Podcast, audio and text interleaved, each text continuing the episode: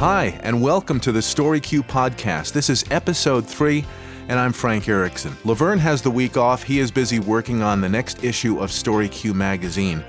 If uh, you're just tuning into the podcast for the first time, or even if you're just tuning in for the third time, it's obviously a new part of Story Q. Is a digital publication dedicated to barbecue, and I, I think it's the only one out there. There have been some attempts to create a conventional magazine dedicated to barbecue, and it just didn't fly. But this digital magazine has really taken off.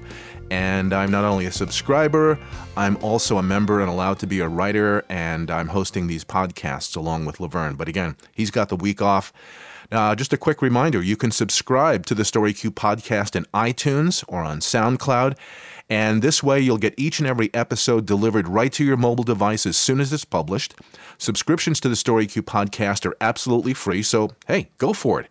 And if you like our podcast, we ask you to send this link to your barbecue friends and to like us on Facebook and to like us on iTunes as well.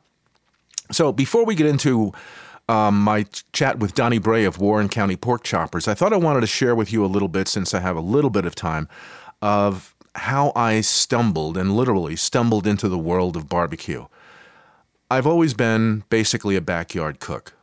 But when I say backyard cook, um, in the past, that meant steaks, burgers, hot dogs, bratwurst, the occasional Christmas prime rib. That was about it. And um, you know, I never knew there was a world of barbecue out there.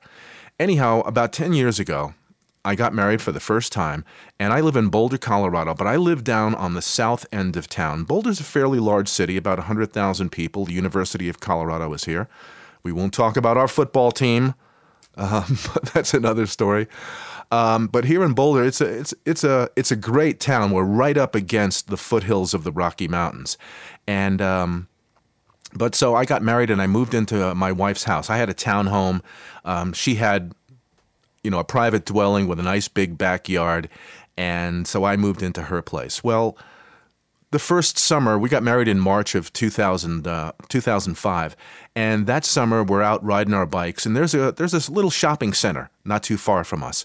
And we decide one Saturday morning, let's ride our bikes over there, grab some coffee, something to eat at the local coffee shop, and um, read the paper, chat for a while, get a little exercise. So we head over there, and as we get there, in the parking lot where the coffee shop is, there's all these pop up canopies all over the place, and smoke is filling the air.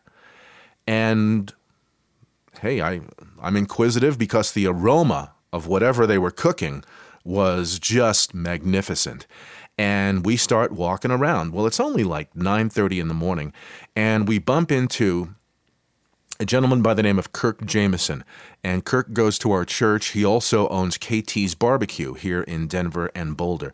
And uh, that's another great story, uh, story about uh, barbecue. I should get Kirk on sometime because he had a love of barbecue. He came out from Kansas City and started out with just one little restaurant with his smoker out in the back, and now he's got half a dozen places between Denver and Boulder. So that's a great story we may get into some other week. But meanwhile, I, am I'm, I'm talking to Kirk, and he goes, I said, "What's going on?" And he goes, "Well, we're having this kind of a informal barbecue contest." And um, he goes, but it doesn't really start. You can't really sample anything till noon. So, you know, come back later. Well, I came back later. And there was everything there from guys with these gigantic offset pits, people cooking on little Weber kettles, little Smoky Joes. I mean, it was everything. It was kind of a fun contest, and maybe there was 10 or 15 little barbecue teams, if you will, um, competing for I don't even know what the prize was or if there was a prize. It was more of a fun contest than anything else, not sanctioned by any of the sanctioning bodies in barbecue. But I start walking around and I'm, you know, I've never seen a, a big offset pit before. And I'm looking at this and I'm talking to the guys, and right away I'm just going, boy, that's cool. I want one of those. And my wife is looking at me like, calm down. Calm down. The answer is no. Where are you going to put it? This thing is bigger than your car. So we keep walking around. Anyhow, I um, go over to a place uh, that was set up with a canopy and, and a couple of, couple of smokers in there. And uh, there was a wooden fence around it. And I thought this was kind of cool. And I walk over, and it happened to be a gentleman by the name of, and if you're listening to this in the Rocky Mountain region, you probably know Denny Mildenberger of Over the Fence Barbecue. He was on the competition circuit for years and just a super, super guy. Anyhow, I walk in and I say, what are you what are you cooking? I mean, what are you cooking on? And I tell him I'm totally new to barbecue, and he goes, "Well, I'm cooking on a Traeger grill." He goes, "It's a pellet grill," and I said, uh, "What does that mean?" And he said, "Well, it cooks on food grade pellets." He goes, "See, I put my pork butts on last night, and I went to bed. These guys with these giant offset pits were up all night tending the fire." And he goes, I got a good night's sleep, and my product is just as good as theirs. So he gives me a sample of it, and it was terrific. We, I sampled some of his pulled pork, and I'm going, wow, this is awesome. So now I want a Traeger grill. And he had the Traeger Texas, which is the larger one. And uh, again, this was back in 2005. So the Traegers at that time kind of looked like an offset grill, although the firebox, or excuse me, the, uh, the pellet, the pellet hopper was in the shape of a firebox. So anyhow, I'm I really want one of these things, and I check it out. They're a thousand bucks. I say to my wife, "Look, if I do X number of dollars this month in my business, I'm to buy one of these pellet grills." And she goes, "Okay, if you do that much, fine." And they were going for about you know a thousand bucks or something like that, which is way more than I have ever, ever paid for a barbecue. And again, that that time, my idea was if you had a Weber kettle, you had a barbecue. Well, it's a grill. Uh, you can barbecue on it now, I've learned, but basically it's a grill. This was a smoker, and that's what I wanted. I thought, and you know, he, then he shows me it's like, you know, low, medium, high. Uh, they even have you know the digital uh, controllers where you can set the temperature and all this other stuff. And Denny was actually a dealer for Traeger. Well, it didn't take much for him to sell me on that particular smoker. All I had to do was taste the food and talk to Denny for a while. Just a great guy, as I said. And um, so I wanted one of these pellet cookers. And the pellet cooker arrives. Somehow I'm able to put it together myself. Now, I have no idea. I'm still learning which end of the hammer hits the head of the nail. So that's how miraculous it was that I actually put this thing together as we were talking. Pardon the phone in the background. Anyhow, I end up buying this this pellet grill, and that was my intro into barbecue. And I started cooking. The first thing, of course, is ribs, and then I try pork butt, and it's coming out great. Put on some salmon. It was the best salmon I've ever had. And uh, just cooking all kinds of stuff on there, and started doing some just some fun cooks, having friends over. Decided to do a cook for our church, and um, it just you know kind of got into learning what what the Traeger was capable of doing and what it wasn't capable of doing. I have since moved on from the Traeger uh, to a Weber Smoky Mountain Cooker, the large one, the 22 and a half inch. And the reason for that was while pellet cookers are great, great for convenience, and they put out an awesome product because if you follow the competition circuit, you know that uh, even now and, and certainly a few years back, lots and lots of people were winning and winning big and winning team of the year using a Fast Eddie by Cook Shack FEC 100 pellet cooker. I mean, they were all over the place. It was the most popular thing to have, and uh, they're still popular out there. Although there seems to be a trend every once in a while, like in anything else, you know, somebody starts winning with a pellet cooker, everybody gets one. And then all of a sudden, somebody starts winning with an offset cooker, uh, with a firebox and, and, and wood instead of pellets, and, or a combination of charcoal and, and wood. And next thing, everybody moves over to those things. Um, I think maybe Jambo pits are the hot one now that everybody wants to have, at least as far as competitors go. But some guys are still cooking on some just old, old offset pits that they made themselves or some smokers that have been around for years, such as the case with Warren County pork choppers. Anyhow, um, it was basically that Traeger and that experience that got me into barbecue and my love for that and going to barbecue contests and meeting people like Johnny Trigg, who at the time was cooking, I believe, on a Jambo pit because it looked like it looked like a Corvette Stingray. I mean, it was beautiful.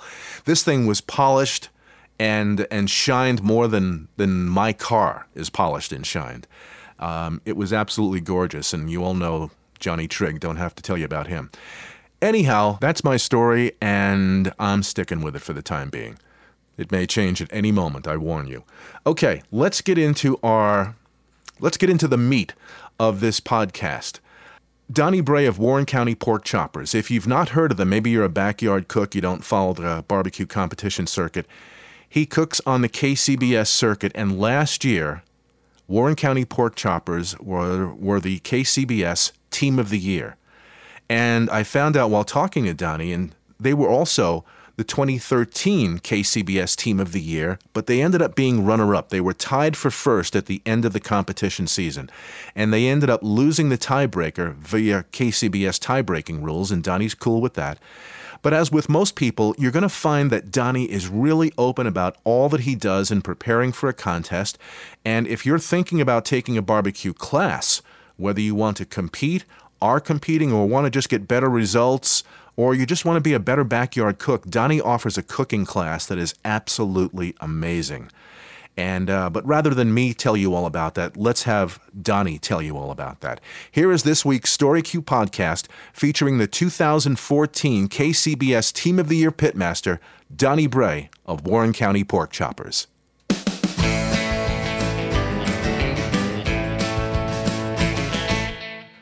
Donnie, how are you? Great. How about you? Uh, I'm doing pretty good. Now that, uh, that you and I are talking, I am honored to talk to a member of the KCBS Team of the Year. Well, that's uh, you know that that's a very hard thing to get. Now you got to be uh, uh, extremely lucky, I guess, would be the way, and persistent. Yeah, very persistent, I would say. How big was that for you guys?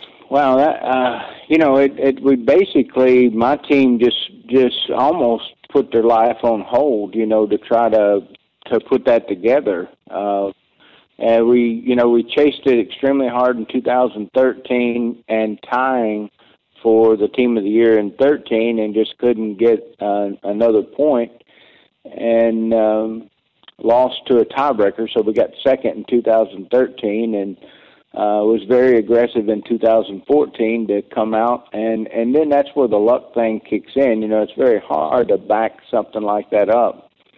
And 2014, we come out of the gate really strong and and started winning some grand championships. Started out in Florida and worked our way across the United States and um, pretty well um, took the whole year. We never really had it just clinched, but I think we did win that by several points. When I say several, uh, 30 or so.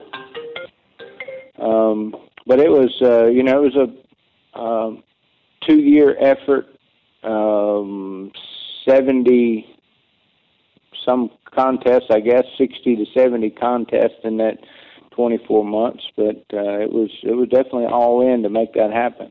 Boy, I'll bet. I mean, and I didn't realize that in 2013 you tied for Team of the Year. So two years in a row. That's like winning the Super Bowl two years in a row. Well, you know, they say nobody's ever done it twice, but I really feel that, I mean, back to back, but I feel that it was, you know, uh, I consider it back to back because I had the same amount of points as the team that that did get team of the year. We had 2940, I think, points, which was like three points off the all-time high record, and then fell short to a tiebreaker that we didn't even know existed, but uh, it was something that had been put into play in uh, you know several years back that uh, was dug up, and uh, I'm I'm comfortable with that, but. Uh, I consider it a win, you know, having the same amount. It, it wasn't like I was outdone. I just didn't get over the hump. What do you what do you attribute your success to? Is it is it skill? Is it practice? Is it um, the cooker? Is it all of those things? Well, I think the passion for cooking that was um, implemented into me through my grandmother and, and family members has a lot to do with it. I think that um, my hobby prior to this was uh, I drag race with um, Hot Rod Magazine and Peterson Publishing Company we went throughout the United States through the late 80s and 90s with the fastest streetcar in the world, um, sort of a um, a deal that was a sanctioning body that does the same thing barbecue did, and I, at that all of that, I did win that championship, and the consistency that that I learned through that, I just put that into play with cooking, and it's uh, you know it's hard for some people to think about consistency in cooking.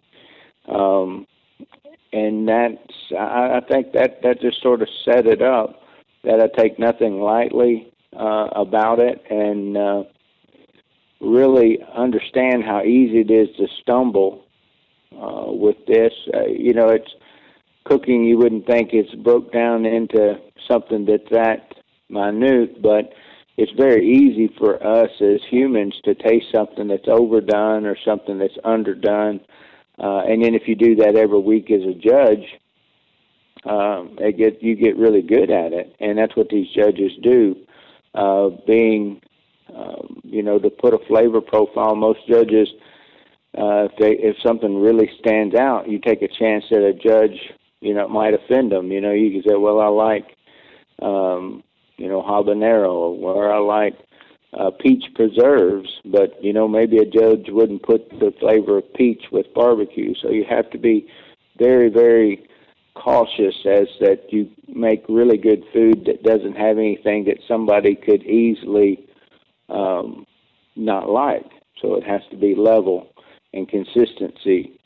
Um, cookers, um, I cooked with the same homemade offset stick cooker for 30 years and uh, use that uh, into the KCBS portion of my hobby and finished, I think, 12th in the nation with it. Uh, then moved up to commercial water cookers. I use backwoods right now. Uh, I'm dabbling with Old Hickory and um, Deep South Gravity feeds. I'm I'm still trying to find which is a you know what's the best thing that's out there for me. But I won the championship on on backwoods. And which uh, backwoods model were you using, or are you using? I use three on my trailer. Uh, I have a very unique trailer that I have that I've built where my cookers stay inside and are vented to the outside, so that I can heat and air condition that area. Uh, basically, like cooking in a kitchen, so that any weather conditions doesn't affect me. But I use a G2 competitor, a G2 party, and a G2 chubby, and they're all uh, lined up in that inside that trailer. Well, you have got to be the favorite customer of Backwoods Smokers by now. I have uh, six or seven of them on my property right now. Wow.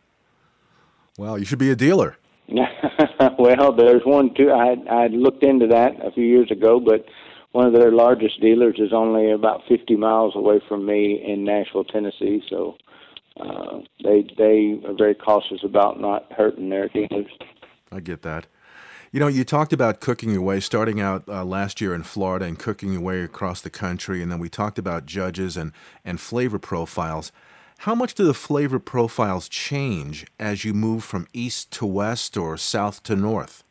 You know, I don't. I really try not to change that. If anything, I will tone down uh, sweet or something of that nature. I feel the flavor profile that never lets you down is sweet, heat, salt, and smoke. So um, I won the KCBS portion of the World Food Championship in Las Vegas, and then I went all the way across the United States there to uh, Florida and cooked the same thing and won in Lakeland, Florida, three weeks later. Um, so uh, one of the places, the Carolinas, is usually uh, a place that you be very cautious about because um, they, you know, the Carolinas have their own flavor profile, but um, and I've done well in those states. Uh, not as many wins, but a lot of second places and things like that and and there again, I don't go for the vinegar base or thin sauce that they use in that region. I just stay strictly with what I do, and if anything, I tone it down a little bit. Maybe add a little bit more salt and a little more smoke, but try to deviate away from regional flavor profile. You hold cooking classes, you have a facility that you actually teach in, a standalone facility that you teach people in. And you mentioned just a little bit earlier how many students you have right now. How many did you say?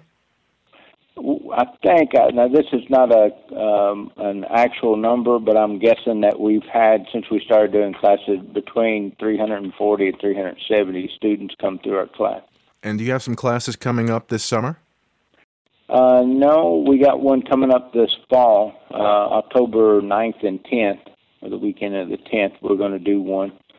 Um, we have we we got some um, that we've let uh, like uh, Operation Barbecue Relief. We've let some people auction our class students off uh, to raise money. So we got to have one more class just to uh, sort of pay our debts back to the ones that we've used uh, for charity. So we figured we'd just go ahead and advertise it and make a full blown class and try to fill it up. Are there still some openings to that? To, so if someone uh, listens to this podcast, they could go to warrencountyporkchoppers.com, I believe is the website, and sign up for the class there? Yeah, we don't. We're not as active on our website as we are Facebook. But if they just like the Warren County Pork Choppers uh, Facebook account, that probably gets to us faster because we don't really have a lot of time for to use our web correctly. But uh, yeah, that's uh, that's on there, and we advertise in the Bull Sheet with uh, KCBS. Uh, that'll be coming out, but there is still uh, there is still openings in the uh, October class, and the way we do that is we uh, once they sign up, we either can do credit cards over the phone or they can mail in a check, and as soon as their check gets there to hold their spot, and then we uh, uh, we don't deposit those, of course, until the week of the class, but we have to have something to make sure that we got it filled up and we're not running people off or not letting people in that uh, that otherwise we could. But um, very easy. My daughter takes care of that. She works full time for my electrical company and for the Warren County Pork Choppers, and she takes care of all of our students. We got a really cool classroom that's uh, the state of the art audio visual that's in there. We have a 120 inch screen that's over my head that um, actually so people in the back can see what my hands are doing, and then with a flick of the remote, then it has outside cameras that we can go straight to the smokers so that we don't have 70 students trying to get up and go outside like a lot of classes, you know, have to that when you get that many, you can easily get. Uh, it's hard to get people's attention back and get them set down. So we we use uh, a lot of the state of the art stuff to make that so they can be comfortable. Um, they we have a we set uh, our students up at a, a new host motel. It's about 15 minutes away from the classroom, and we pick them up in a bus on Friday night and bring it or Friday during the day, and take them back Friday night and um, big country breakfast, and uh, Friday night there's a big, usually a steak supper, but uh, it's a great learning experience along with, uh, you know, it's sort of an outing, and especially when you come into a holler in Kentucky. Um, some of our, we've had people from all over. From at our last class, it was pretty pretty wild to look out, and at one table I had people from California, all the way to the tip of Florida being represented at one table.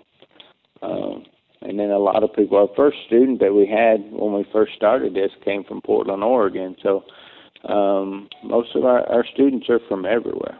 Well, you know, go where the knowledge is, go where the pros go. And sounds like uh, that, that pro place is your place. Let me ask you this. Um, if someone was fortunate enough to get a spot in one of your classes and they show up for the weekend. Can you kind of walk us through what, what takes place on Friday or Saturday without giving too much away or or going into too heavy a detail? Yeah. Um, of course, my, my whole world is an open book. This is a tell-all class, so I don't mind telling anything that I know about barbecue. Um, you know, no matter what anybody knows, you still have to be able to cook. So flavor profiles and things of that nature is just one portion of this. So what I try to do is to go really deep and break down what what's happening with the meat. And we'll talk, for instance, a brisket. You know, a lot of people don't know that a brisket stalls out, and if they didn't know it stalls out, they don't know why it stalls out. But you know, you just what I try to teach is like the, this brisket. When any beef, when you get to a well done state, and that in if you was cooking a burger, you'd see it push the blood to the top well, it's, it's pushing that out and it's actually turning gray. Well, you get rid of all the moisture. When the moisture's gone in a brisket, it stalls out, and that's usually somewhere between 160, 70, 80. They'll stall depending on what temperature your pit that you're cooking at. But it's going to stay there at that temperature and not rise until the membrane that, that holds the muscle together starts to melt. And when that happens, you get moisture. Moisture makes temperature, so your brisket starts to rise again. And you have to catch it before that moisture's gone that second time because that's what a dry and flaky brisket is. So our our every one of our meat categories is that's what our class is about. But on Friday when they we start our class at exactly three o'clock on Friday, and uh, when our students come in, we have snacks and drinks and everything set up. They get comfortable, and we start out just going through each category. Uh, I usually don't trim meat in front of the class because I think that's a time burner. Most of my this is an advanced class. Most of my students are are people that have been cooking for quite some time, but I, I usually trim just one piece or I talk about the trimming, but uh, we go straight from that into the flavor profiles that I use uh, injections that I use and seasonings that I use, and uh, we do all four categories. And after that, that takes us, that leads us back up to around 6:30, and uh, after that, at, at about 6:30 to 7, we break for supper. Depending on, we usually have a celebrity cook that comes in. We've had Michael McDermott do steaks that uh, you know works the Sam's Club stuff now uh, but we have uh, fish fries and various different things that happen, and then we finish off with what we do for chicken. Try to get everybody out by about nine o'clock on Friday because they have to be back um, a little before seven. So we wrap the meats at seven. After seven, we have a big country breakfast, and I usually work through the breakfast. But as they're eating, then um, we're getting ready for the next categories because then at at 8:25 the ribs go on, and uh, then throughout the day, as they we try to keep up with the KCBS timing, uh, 12 o'clock chicken, 12:30 ribs, 1 o'clock pork, 1:30 brisket, and we go through them as they come off. I cook them exactly the same timeline as what I do to win the team of the year, and we make a display box uh, turn in box. Everybody gets to take pictures and taste. Um, and we try to get them out by about 3:30 on Saturday. Wow, that's pretty extensive. Yeah, it, it's uh, we we work them hard for the time that they're here, but uh, it's it's amazing to go to contests and it be, you know, seven out of the ten top ten calls come out of your class. Uh, a lot of places it's very hard for me to go and get calls because the people that was you know, already had a really good theory of what to do, and then all of a sudden they come to your class and you give them your secrets. It's very hard to get around them. That's why we're trying to come up with a few few different flavor profiles. Well, start cooking in different states, or you know, what you need to do is set up a little agreement that when that they need to sign a, a contract or a, a non compete a non compete. I'm sorry, let me say that again. A non compete clause. well, they're they're coming they invest their money in the cost it for my class to get their money back. And that that's a great thing about it. Even though it's an expensive class, that uh, they go out and get a chicken call and get their money back. You know, so um, no, I, I'm I feel like that it's still even though I give them the knowledge, then I, I just try have to buckle down a little bit harder, and it's put a lot of a lot of extra stress on me this year to try to work my way back towards the top.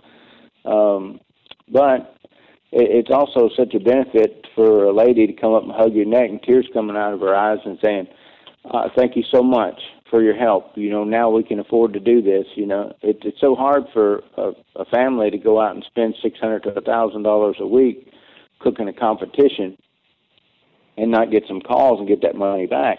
But on the other hand, if you get a couple of calls and let's say, you know, you get 400 of the 600 back, most families would spend a couple hundred dollars to go on a camping trip.